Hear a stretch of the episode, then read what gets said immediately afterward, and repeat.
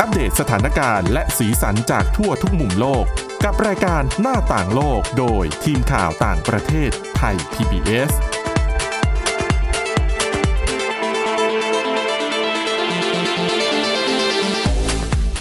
สวัสดีค่ะ ต้อนรับคุณผู้ฟังเข้าสู่รายการหน้าต่างโลกนะคะ มาอัปเดตสถานการณ์แล้วก็สีสันจากทั่วทุกมุมโลกกับทีมข่าวต่างประเทศไทย PBS ค่ะ วันนี้อยู่กับคุณเสาวลักษณ์จากวิวัฒนากุล แล้วก็ดิฉันทิพย์ตะวันเทระในยพงค์ค่ะ สวัสดีค่ะ ค่ะ สวัสดีค่ะวันนี้นะคะ คุณวินิษฐาไม่อยู่ ค่ะ หยุดนะคะก็เลยทิ้งให้พี่แต้ว คุณสวรักษ์มาจัด ค่ะ แทนนะคะ แต่ว่าวันนี้รับรองว่าเรื่องราวยังคงมีความน่าสนใจ แน่นอน แล้ ที่ ว สุด ก็ นะคะ กึ่งกึ่งๆ สนุกสนานด้วยนะ ดิฉัน ค่ะ ไม่แน่ใจว่าจะเป็นเรื่องสนุกหรือเปล่า สำหรับบางคนนะอ่ะ ค่ะ เริ่มกันที่เรื่องแรกค่ะ เป็นเรื่องของ Netflix อ่ะ Netflix เนี่ยคือปกติเวลาเรา ค่ะ นำเสนอข่าวที่เนี่ย เรามักจะไม่ค่อยพูดชื่อบริษัทหรือพูดยี่ห้อถ้าไม่จำเป็นนะ อ่า เพราะว่ามันอาจจะเข้าข่ายแบบเป็นการ โฆ โฆ ษ ษ ณา ณาใช่ ค่ะ แต่ว่าอย่างบางประเด็นเนี่ยก็เลี่ยงไม่ได้จริง ๆ นะคะ แล้วก็ต้องยอมรับว่า Netflix เนี่ยเป็นหนึ่งในผู้ให้บริการสตรีมมิ่งที่ได้รับความนิยม ค่ะ ในในระดับโลกเลยนะคะ ก็ก่อนหน้านี้เราจะได้ยินข่าวว่าในช่วงโควิด -19 สองปีที่ผ่านมาที่ระบาดหนักๆ แล้วก็คนก็ต้องแบบว่าล็อกดาวน์เก็บตัวเก็บตัวอยู่แต่ในบ้านมากขึ้นเนี่ยยอดผู้ใช้บริการคนที่สมัครรายใหม่เนี่ยเยอะขึ้น แต่ดิฉันสารภาพนะ ค่ะ ไม่ได้เป็นสมาชิก คือดิฉัน ไม่ได้ ก็ลย เป็นสมาชิกสตรีมมิ่งไหน ๆ เลยเหรอ สตรีมมิ่งซีรีส์จีนอาจจะมีบ้าง ซึ่งอันนั้นจะไม่ได้เก็บ แต่อัน ค่า นั้น สมา อจจะ ชิกใช่ไหมคะ ดิฉันก็เลยสงสัยว่า Netflix เนี่ย ค่ะ คือทุกคนที่จะเข้าไปดูได้ต้องจ่ายเงินถูกไหมคะ ถูกต้อง ไม่ใช่มีแบบว่าดูฟรีไม่มี ม่มี ยัไงก็ ค่ะ ต้องจ่ายเงิน อ่าดีเลยคุณเอ่อทิพย์ตะ ทิพย์ตะวั วัน นพูดแบบนี้ขึ้นมา ทุกทีเรียกกันชื่อเล่นนะ เจอเจอกันทุกวันนะ แต่เรียกกันชื่อเล่นไม่ค่อยได้เรียกชื่อจริง ค่ะ ก็ดีเลยคุณทิพย์ตะวันพูดประเด็นนี้ขึ้นมา เราจะได้อธิบายเผื่อมีคุณผู้ฟังบางท่าน อืม อาจจะแบบไม่ได้ข้องเกี่ยวกับสตรีมมิ่งแล้วไม่เข้า ค่ะ ใจวิธีการใช้งาน อืม อ่ะมันก็อธิบายก่อนเลยแล้วกันนะคะก่อนที่จะปูเข้าเรื่องสตรีมมิ่งเนี่ยก็คือเป็นระบบออนไลน์ ส่วนมากก็จะดาวน์โหลดเป็นแอปพลิเคชัน หรือบางอันอาจจะเป็นเว็บไซต์ที่ให้เราอะสมัครเข้าไปลงทะเบียนเข้าไปนะคะ ก็จะมีสองแบบแบบหนึ่งคือคุณต้องเสียค่าสมาชิกถึงจะดูได้ อีกแบบหนึ่งคือเขาให้คุณดูฟรี แต่ว่าถ้าคุณอยากจะดูเช่น เป็นตอนใหม่ล่าสุด หรือเป็นหนังแบบพรีเมียม เป็นตอนพิเศษหรืออะไรอย่างเงี้ย ถ้าคุณอยากดู คุณอาจจะต้องจ่ายเงินเพิ่ม แต่ถ้าคุณไม่ได้รีบด่วนอะไรก็บอกไม่เป็นไรก็เดี๋ยวรอตอนใหม่ฉายเมื่อไหร่ก็ได้ดูเมื่อนั้น ค่ะ อย่างนี้คุณก็ฟรีไม่ต้องเสียเงิน เน้นคุณภาพหนังคุณภาพดี แต่ว่า แล้วก็ ราคาประหยัด แล้วก็จะมีโฆษณาโผล่ขึ้นมาด้วยใช่ไหม อ๋อถูก แต่ว่า อ่ะ สำหรับคนที่จ่ายเงินจะไม่ไม่ไม่ต้องดูโฆษณาสคริปต์ได้ อ๋อ ใช่ไหม อันนั้นคือสิทธิประโยชน์ของคนที่จ่ายเงิน อ๋อ หรือเปล่าคือดิฉันน่ะไม่ได้ดูของฟรีพวกนี้เลย เพราะว่าโดยส่วนตัวสมัครแบบที่เสียเงินแล้วก็ดูแต่แบบเนี้ย สบายใจกว่า หลาย ๆ คนก็ชอบที่ฉันเห็น ค่ะ บางคนมีแอคเคาท์เดียวดูได้หลายช่องทางด้วยนะ อันนี้ก็แล้วแต่ว่านโยบายของแต่ละ บริษัท ค่ายจะ อ๋อ เป็นอย่างไร ดังนั้นสรุปคือสตรีมมิ่งมีสองแบบ แบบหนึ่งต้องเสียเงินก่อนถึงจะได้ดูอีกแบบหนึ่งคือคุณดูฟรีได้บางส่วน ค่ะ แล้วก็ต้องจ่ายเงินเพิ่มสำหรับรายการที่เป็นพิเศษ หรือว่าการดูตอนใหม่ๆเร่งด่วนนะคะ อันนี้มี 2 แบบ ทีนี้ที่เราจะมาพูดถึงวันนี้เนี่ยจะเป็นแบบที่ต้องจ่ายเงินเป็นสมาชิกเท่านั้น ค่ะ ถึงจะดูได้ Netflix ก็เป็นหนึ่งในนั้นดัง Netflix เนี่ยก่อนหน้านี้จะใช้วิธีแบบสมัครหนึ่ง Account แล้วก็คุณสามารถแชร์กับคนอื่นๆได้ ค่ะ แชร์กับเพื่อน แชร์กับคนในครอบครัวอย่างสมมติที่ฉันสมัคร และฉันอาจจะให้แอคเคาท์ของน้องสาวแม่พ่อแม่พี่น้องหรืออะไรเงี้ย ใช้ได้ แล้วล็อกอินคือออนไลน์พร้อมกันได้หมดเลยไหมคะ ใช่ อันนี้เป็นระบบของยุคหนึ่งนะคะ แต่ว่า Netflix เนี่ยเขากำลังจะมีการปรับระบบใหม่ เพื่อหารายได้เข้าบริษัทมากขึ้น อ่า นะคะ ทีนี้ประเด็นคืออย่างที่บอกว่าในช่วงโควิด -19 ในช่วง 2 ปีที่ผ่านมาทางบริษัทบอกว่าเนี่ยยอดคนสมัครใช้เนี่ยมันเยอะมากขึ้น ค่ะ แต่ว่าเมื่อการเวลาเปลี่ยนสถานการณ์เปลี่ยนนะคะ รายได้ของ Netflix รวมถึงจำนวนผู้ที่ใช้งานก็เปลี่ยนแปลงตามไปด้วยนะคะคือล่าสุดเนี่ยเอ่อ Netflix เนี่ยเขาได้ออกแถลงการณ์สำหรับจริงๆมันเป็นเอกสารสำหรับผู้ถือหุ้นจะได้ทราบสถานการณ์ของบริษัทว่า ผลประกอบการตอนนี้เป็นอย่างไรนะคะ ทีนี้มันมีประเด็นที่น่าสนใจค่ะ ในรายงานของ Netflix นะคะ บอกว่า ในช่วงไตรมาสแรกของปีนี้คือเดือนมกราคม กุมภาพันธ์ แล้วก็มีนาคมเขาพบว่าจำนวนผู้ที่ เอ่อบัญชีของผู้ใช้งานเนี่ยหายไปถึง 2 0 0แสนราย อืม นี่ถือว่าลดลงมากที่สุดในรอบ 10 กว่าปีนะคะ ค่ะ เหตุผลหลักก็คือว่า Netflix เนี่ยเขาเพิ่มค่าบริการ อ๋อ เขา พอ ขึ้น มี ค่าบ ลู ริ ก การ ค้าเยอะขึ้นก็อาจจะทำให้บริษัทจำเป็นจะต้องเพิ่มราคา ห หรื ลา อย เป ปั ล่า จจัยหนึ่งค่าลิขสิทธิ์ อ๋อ ค่าลิขสิทธิ์ในการซื้อซีรีส์หรือว่าซื้อภาพยนตร์เนี่ย ถ้าเป็นภาพยนตร์ท็อปฟอร์ม ฟอร์มยักษ์ ฟอร์มยักษ์ได้รับความนิยมสูงและอยากจะแบบดึงเข้ามาใน Netflix เร็วๆ ก็ต้องแบบจ่ายค่าลิขสิทธิ์แพงขึ้นตามไปด้วย แต่ก่อนหน้านี้เราก็จะเข้าใจว่าแหมช่วงยุคของโควิด ค่ะ -19 เนี่ย โรงภาพยนตร์ปิด ดังนั้นภาพยนตร์ฟอร์มยักษ์เนี่ย ไปฉายในโรงหนังไม่ได้ ค่ะ ก็ต้องมาหาที่ฉายที่อื่น ก็นี่แหละ ทางแพลตฟอร์มที่เป็นสตรีมมิ่งแบบนี้เขาก็น่าจะได้แบบส่วนลดอะไรอย่างนี้หรือเปล่า แต่อะตอนนี้โควิดก็เริ่มดีขึ้นแล้ว คนก็ ค่ะ เข้าโรงหนังได้แล้วนะคะ อ่าฮะนะคะ อืม คือต้นทุนเหล่านี้มันมันก็เป็นต้นทุนที่เพิ่มขึ้น อืม นะคะ แล้วก็การแข่งขันของคู่แข่งก็เยอะมาก โอ้เดี๋ยวนี้มีหลาย คุณ เจ้า ทิตวัน าก เชื่อไหม นะคะ บางคนเนี่ยสมัครสตรีมมิ่งแบบเนี้ยสามสี่สามสี่เจ้าพร้อมกันเลยนะ อุ้ยแต่หนังเขาไม่ทับกันเหรอคะ มีมีทับกันบ้าง อืม มีทับกันบ้างบางเรื่องอะนะคะ ซีรีส์บางอย่างมันก็มีทับกันบ้างอะแล้วก็ แต่อย่างที่บอกอะค่ะว่าการแข่งขันมันสูงขึ้นแล้ว เดี๋ยวนี้แต่ละค่ายก็สรรหาภาพยนตร์ดีๆเข้ามานะ บางค่ายนี่คือให้เงินลงทุนกับผู้ผลิตในแต่ละประเทศ แล้วก็ไปสร้างคอนเทนต์ดีๆ ขึ้นมา ค่ะ อย่าง HBO อย่างเงี้ย ก็จะมี ก็มีเหมือนกัน มีภาพยนตร์หรือว่าซีรีส์ที่แบบได้รางวัลออสการ์ได้รางวัลเอมมี่ มันก็เป็นตัวดึงดูดให้คนอ๋อสนใจอยากดูหนังเรื่องนี้ แต่ว่าต้องไปดูในในสตรีมมิ่งอันนั้น ๆ เท่านั้นเนี่ย แล้วอย่างเงี้ย ค่ะ จ่ายทุกช่องทางราคามันสูงไหมคะ ก็ก็ถ้าหลาย ๆ ช่องทางก็เยอะ คือเหมือ ถ้านส กั ม น มติว่าเดือนหนึ่งต้องจ่ายเท่าไหร่ ค่ะ นะคะสำหรับหนึ่งหนึ่งบริษัทหนึ่งเจ้า แล้วโดแต่ยประมา นะ ณ แต่โดยเฉลี่ยมันก็หลักประมาณ 200 บาทขึ้นมันจะไม่เท่ากันอะบางเจ้าก็แค่หลัก 10 กว่าบาท ค่ะ บางเจ้าก็ 200 200 กว่าๆอะไรอ อั ย่าน งเงี้ นี้ ย ก็คือเป็นรายเดือน ถูกต้องค่ะ รายเดือน คือถ้าไม่พอใจเดือนหน้าก็ไม่ต้องต่อ อ่ะ ก็เป็นอย่างนี้นะคะอ่ะทีนี้กลับมาที่ประเด็นของ Netflix นะคะ ว่าหนึ่งอ่ะเหตุผลที่จำนวนผู้ใช้งานลดลงก็คือ พอขึ้นราคาใช่ไหม คนก็อาจจะแบบอ่ะงั้นก็ไม่ดูแล้ว ค่ะ หรืออาจจะลดตัวนี้แล้วไปดูอันอื่นที่สมัครไว้อยู่แล้วก็ได้สองค่ะ คุณผู้ฟังน่าจะจำได้นะคะหลังจากที่กองกำลังรัสเซียเนี่ยบุกยูเครน บริษัททั่วโลกนี่ก็แบบเรียกว่าความบาตรรัสเซีย ค่ะ Netflix เป็นหนึ่งในนั้น อ๋อ Netflix เนี่ยระงับการให้บริการในรัสเซีย ซึ่ง โอ้ ผู้ใช้งาน account เท่าไหร่ รัสเซีย คะ เนี่ยนะคะ ประมาณ6 0 0 0 0 0 ราย โอ้โห ก็คือถือว่าใช้งานไม่ได้ คือ อ๋อ เขา ขออภัยไม่ใช่6 0 0 0 0 0 7 0 0 0 0 ราย คือถึงแม้ว่าเขาอาจจะอยากใช้งาน Netflix ก็ ก็ ไม่ได้ ใช้ไม่ได้ ดังนั้นก็ ใช่ ถือว่าต้องตัดไป ใช่ค่ะ แต่ว่าไอ้ตัวเลข 7 0 0 0 0 0เนี่ยมันจะมาปรากฏในไตรมาสที่ 3 ขออภัยไตรมาสที่ ค่ะ 2 เพราะว่ารัสเซียเนี่ยบุกช่วงแบบ โอ้ยอย่างนั้นไตรมาสสองนี่ก็ จะหนักกว่าเดิม ก็จะลงไปอีกนะคะ เพราะตอน ค่ะ นี้ไตรมาสแรกก็โดนไปสองแสน สองแสน Netflix บอกว่าให้เตรียมใจไว้นะ ค่ะ ว่าให้ผู้ถือหุ้นทั้งหลายเนี่ยเตรียมใจไว้ อย่า ว่า เพิ่ง ใน ตกใจถ้าเห็นตัวเล ถู ข กต้อง ไตรมาสที่ 2 นะคะจำนวนผู้ใช้งานอาจจะหายไปมากถึง 2 ล้านราย โอ้โห อย่างที่บอกแค่รัสเซียก็ 7 0 0 0 0 0 รายแล้วใช่ไหม ค่ะ แล้วก็มีผู้ใช้งานในสหรัฐอเมริกากับอังกฤษเนี่ยคือตัวเลขเนี่ยหายไปแล้ว 6 0 0 0 0 0 ราย เพราะ ก็ด้วยสาเหตุเนี่ยแหละ เรื่องของ ล้ยๆ ราคา เรื่องของราคาแล้วก็มีคนจำนวนไม่น้อยก็ยอมรับนะคะว่า เศรษฐกิจไม่ค่อยดี เศรษฐกิจไม่ค่อยดีรายได้ลดลง อ๋อ ต้องการตัดรายจ่าย ที่ไม่จำเป็นออกไป ถูกต้องนะคะอ่ะนี่แหละก็เป็นเหตุผลหนึ่งนะคะ ซึ่งพอมีแถลงการของบริษัทออกมาค่ะ คุณทิพย์ตะวัน ค่ะ ราคาหุ้นของ Netflix ในตลาดห โห ลัก ดิ่ง ทรัพย์ที่ แย่ นิวย เลย อร์ก นะคะ ดิ่งไปมากกว่า 20% โอ้โห แล้วนี่ถ้าเจอสองล้าน บัญชีเข้าไปนี่ จะยิ่งตกใจขนาดไหน ต้องเตือนไว้ก่อน คงไม่ตกใช่ คงไม่ตกใจมากเพราะ เพราะ เตือนไว้ก่อน เตื แล้ อน ว ไว้แล้ว ไงนะคะ เตือนไว้ล่วงหน้าแล้ว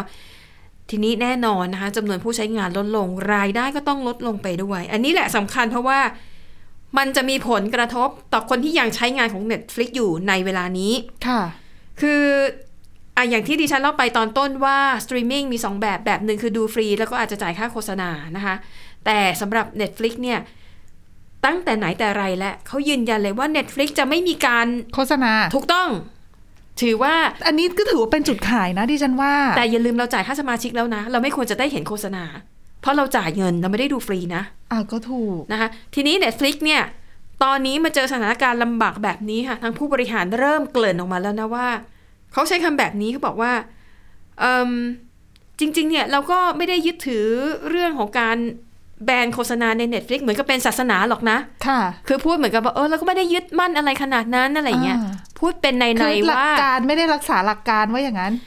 ใช่ ก็พูดเป็นในในๆนะคะ เหมือนกับว่าอ่ะไม่แน่นะ ในอนาคต ค่ะ เนี่ย Netflix อาจจะต้องดึงโฆษณาเข้ามา อ๋อ อันนี้เป็นแค่แนวคิดนะเขายังไม่ได้บอกว่าจะทำ ดิฉัน แล้ว ก ก็ ลัวอีกอย่างหนึ่งดึงโฆษณาก็เรื่องหนึ่งแต่ ค่ะ จะขึ้นราคาอีกด้วยหรือเปล่า หรือว่าเพิ่มเงื่อขึ้นน ไปแล้ว ไข ขึ้นไปแล้วสเต็ปห ขึ้น นึ่ง ไป ไง อีกไงหรือว่าเพิ่มเงื่อนไขอะไรที่มันไม่จูงใจ ค่ะ หรือเปล่า เออแล้วก็อาจจะมีคือตอนเนี้ย Netflix เนี่ยเขาเปลี่ยนมาให้ผู้ใช้งานทุกคนจะต้องมีบัญชีของตัวเอง ก็คือ ค่ะ ต้องสมัครเองเดี่ยวๆ คุณจะไปพ่วงกับคนอื่นแบบยุคก่อนนะไม่ได้ อ้าวแล้วอย่างนี้ใช้งานก็เท่ากับต่างคนต่างซื้อเหรอ ถู คะ กต้อง โอ้อย่างนี้ค่าใช้จ่ายจากเดิมที่ปกติซื้อเป็นแพ็กเกจแบบ4 account แต่แต่ ใช้ด้วยกัน แพ็กเกจสี่ ได้ แอคเคาท์นั่นก็จะมีค่าใช้จ่ายที่สูงขึ้นนะ แต่ คือถ้าหารสี่หารห้าอย่างเงี้ย ไม่แต่ ค่ะ ว่าสมมุติว่าเราหนึ่งบัญชีไปซื้อเหมือนกับเรา ค่ะ มองว่าการซื้อโปรโมชั่นน่ะ ค่ะ ซื้อแก้วเดียวรักซื้อซื้อแบบรอบเดียวสี่แก้วกับซื้อรอบละแก้วเนี่ย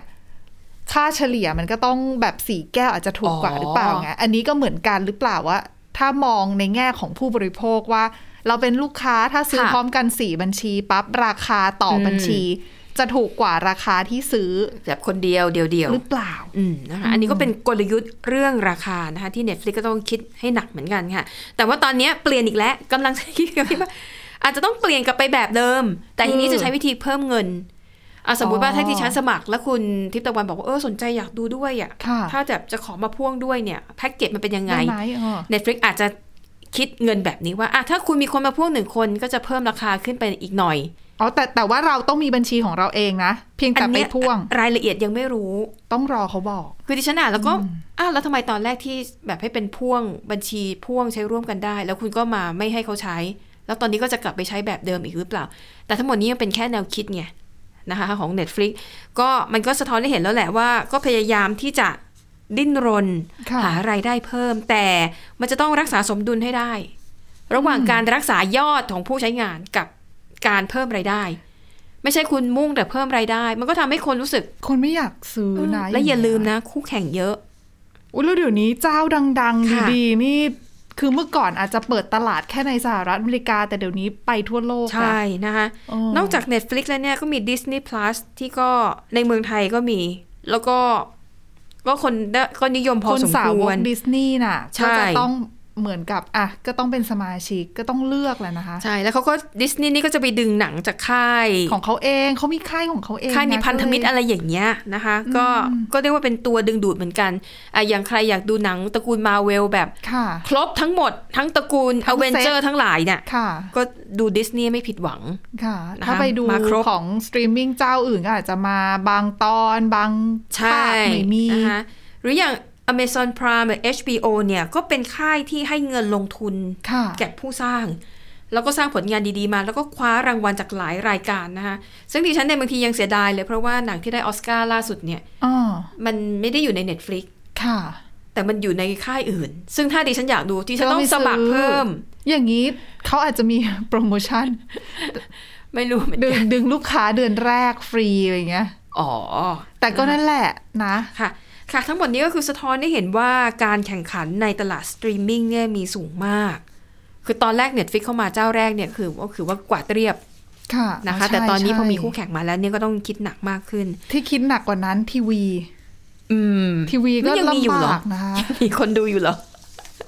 ไม่ค่อยมีแล้วก็ใช้สตรีมมิ่งแล้วยิงขึ้นจอทีวีเอาเลย แล้ว ค่ะ ดูเอานะ ดิฉันน่ะรู้สึกเลยนะคุณทิพย์ตะวัน หลังจากที่เรามีสตรีมมิ่งเอ่ยมี ค่ะ แบบเป็นคลิปสั้นๆ ทาง YouTube ทางออนไล เรา น์แบ ไม่ บ พึ่ง เนี้ย ทีวีนะ เราจะรู้สึกว่า อืม การดูทีวีอ่ะมันช้า ค่ะ มันไม่ทันใจ อย่างสมมติ ไม่ได้นะ เดี๋ยวนี้ทำให้เราเป็นคน ใจร้อน สมาธิใจร้อนแล้วก็สมาธิ เออ สั้นด้วยนะ อย่างสมมุติ ไม่ค่อย ว่า อดทน วันนี้มีประเด็นข่าวร้อนแรงใช่ไหม ค่ะ แล้วดิฉันอยากรู้มากเลยว่าข่าวนี้เป็นยังดิฉันจะไม่ได้รอดูทางทีวี แต่ดิฉันจะเสิร์ชเอา อืม ในสื่อออนไลน์ว่า ข่าวเนี้ย เร็กด้วยนะคะ ที่มาที่ไปเป็นยังไง ความคืบหน้าเป็นยังไง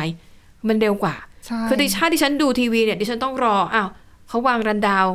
ข่าวที่ ดิฉันอยากรู้เนี่ยอ่ำอาจจะอยู่ลำดับที่ห้า ค่ะ ของรายการข่าวในวันนั้น แต่ดิฉันน่ะไม่รอดิ ก ฉัน ด ก็เชื่อ ดู ว่า ได้เลยจากมือถือ หลายคนก็จะเป็นอย่างนี้ ไม่แต่ว่าก็มีข้อเสียนะคะ เพราะ ค่ะ ว่าพอมันเร็วเนี่ย เรื่องของการรับข่าวสารเราก็ต้องพิจารณาต้องคิด อ๋อ ให้ดี ค่ะ ว่าอ่ะข่าวเชื่อได้มากน้อยแค่ไหน อันนี้ข่าวถูกต้องไหม ค่ะ ก็ต้องมีการเขาเรียกว่าอะไรตรวจสอบ อืม เองด้วย ค่ะ นะคะอืม อ่ะทีนี้กลับไปที่เรื่องของ Netflix นะคะ คือย้อนกลับไปก่อนหน้าที่จะมีแถลงการณ์เนี่ยหนึ่งวันมันก็มีข้อมูลที่น่าสนใจ แล้วก็สอดคล้องกับเรื่องของจำนวนผู้ใช้งาน Netflix ที่ลดลงค่ะ เขามีการทำแบบสำรวจนะคะในเฉพาะในประเทศอังกฤษนะ เป็นบริษัทที่ทำธุรกิจเกี่ยวกับอุตสาหกรรมบันเทิงเนี่ยแหละค่ะ เขาบอกว่าเฉพาะอังกฤษนะคะ ค่ะ ในช่วง 3 เดือนแรกของปีนี้ค่ะ เขาบอกว่าคนที่เคยใช้งานผ่านพวกระบบออนไลน์หรือสตรีมมิ่งทั้งหลายเนี่ย ยกเลิกการใช้งานมากถึง1ล้าน5แสน1หมื่นคน อันนี้รวมทั้งหมดนะ ไม่ใช่เฉพาะ Netflix นะคะ แล้วเขาก็ไปเลยสอบถามความเห็นว่า ทำไม เหตุผลที่ยกเลิกเพราะอะไร เหตุผลอันดับหนึ่งเลยก็ ค่ะ คือเรื่องของเงินแล้วก็รายได้ โอ้จริง ๆ ก็เป็นกันทั่วโลกนะคะ ใช่ คือไม่ ค่ะ ใช่แค่บ้านเราหรือว่าเอ่อหรือว่าอาริยูเครนรัสเซียเนี่ยก็ส่งผลกระทบเป็นวงกว้างไปทั้งโลก ใช่ค่ะ ผลการสำรวจนะคะพบว่า 58%ของคนอังกฤษที่ตอบแบบสอบถามเนี่ย ค่ะ แล้วก็เป็นเป็นคนที่สมัครสตรีมมิ่งอย่างน้อยหนึ่งรายการหนึ่งเจ้านะ ค่ะ 58%ที่ตอบแบบสอบถามนะคะก็ต้องยอมรับว่าคือรายจ่ายมันเพิ่มขึ้น โดยเฉพาะอังกฤษเนี่ยเขาเห็นบอกว่าค่าไฟฟ้าค่าพลังงานเนี่ย มันเพิ่มสูงขึ้นมาก เขาก็เลยเลือกตัดรายจ่าย คือ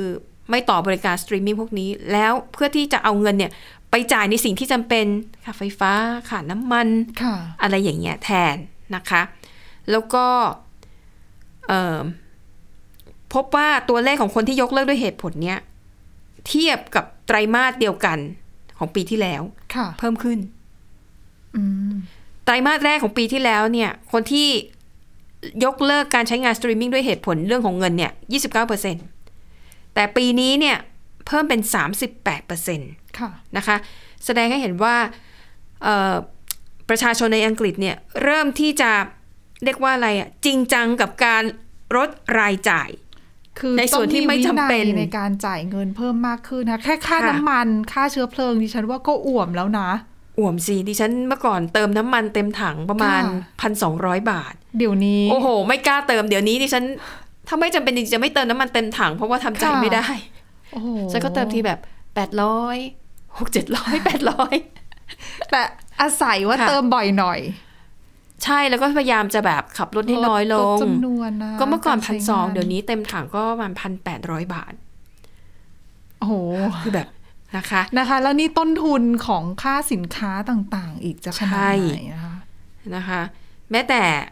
ค่าน้ำดื่มที่เรียนสั่งจากบริษัทเป็นประ โอ้ จำเขาก็ ขึ้นใช่ เอาจดหมายแจ้งมาแล้วว่าจะขออนุญาต ค่ะ ไม่ต้องขออนุญาต ปรับรคขึ้น ไม่ถ้าเราไม่อนุญาตก็ไม่ได้ไง อืม เรียกว่า บังคับ แจ้งให้ทราบดีกว่า แจ้งเพื่อทราบ ค่ะ นะคะอ่ะอ่ะกลับมาที่เรื่อง Netflix เออ ก็นั่นแหละ หลักๆก็คือมันก็สะท้อนได้เห็นแล้วนะคะ ว่าเรื่องของ ค่ะ ภาวะเศรษฐกิจเนี่ยมันส่งผลกระทบจริง ๆนะคะอ่ะก็ต้องรอติดตามดูกันต่อไปว่าแล้วนโยบายหลังจากนี้เนี่ย ของบริษัทว่าจะ เออ เดินเกม ใช่ ยังไงต่อไปนะคะ เพราะว่า ใช่ เสียฐานลูกค้าไปเนี่ย ก็ต้องไปศึกษาอีกนะว่าการที่เสียฐานลูกค้าไปเนี่ย ค่ะ ลูกค้าเนี่ยโยกไปอยู่ใน เจ้าอื่สนตรีมมิ่ง หรือเปล่า เจ้าไหนบ้าง หรือจะไปดูฟรีอย่างที่คุณ ทิ ทิ พ พ ย์ ย์ ตะ ตะ วั วัน นดู โอ้ไม่แน่นะคะ อุ้ยซีรีส์ดีๆ มีหลายเรื่องนะ มีมีโดยเฉพาะ ภาพยนตร์ อย่างยิ่งค่ายจากจีน ดิฉันเคยมีอยู่ช่วงหนึ่งเคยเข้าไปดู ค่ะ แล้วก็เจออย่างนี้แหละเพราะว่าอ้าวพอเจอจะดูตอนใหม่ดูไม่ได้แหละ อ๋อ ต้อง เพราะว่า ดูแบบที่ไม่ติด ต้องรอ แบบ อะไรอย่างเงี้ย ที่ไม่เสียเงินอย่างเนี้ยค่ะ มีมี นะคะ ค่ะ แต่ อ่ะ แต่พวกนั้นก็จะได้เงินจากการโฆษณาเป็นหลักเนาะ อ๋อใช่ค่ะ โฆษณาค่อนข้างเยอะทีเดียวอ่ะ ค่ะอ่ะ เรื่องต่อมาเป็นเรื่องที่ น่าสนใจมาก คือจริงๆ ต้องบอกว่าอยากจะเซอร์ไพรส์เป็นเรื่องดีๆ แต่เรื่อง ค่ะ ดีเรื่องดีกลับกลายเป็นเรื่องร้าย ค่ะ เกิดขึ้นที่ในสหรัฐอเมริกาเหมือนกัน ใช่ที่รัฐเคนตักกี้นะคะ ก็คือว่าประเด็นเนี่ย คืออย่างพวกตะวันตกอ่ะเดี๋ยวนี้คนไทยก็เป็น บางที ค่ะ แบบจัดเซอร์ไพรส์ปาร์ตี้ก็คือพอวันเกิดมา อ่าทำเป็นแบบไม่ไม่รู้เรื่องไม่ เออ ไม่คุยกันอะไรอย่างนี้แล้วอ ค่ะ ยู่ๆก็อ่ะยกเค้ก เค้ก มา มา ให้ อะไรอย่างเงี้ย ซึ่ง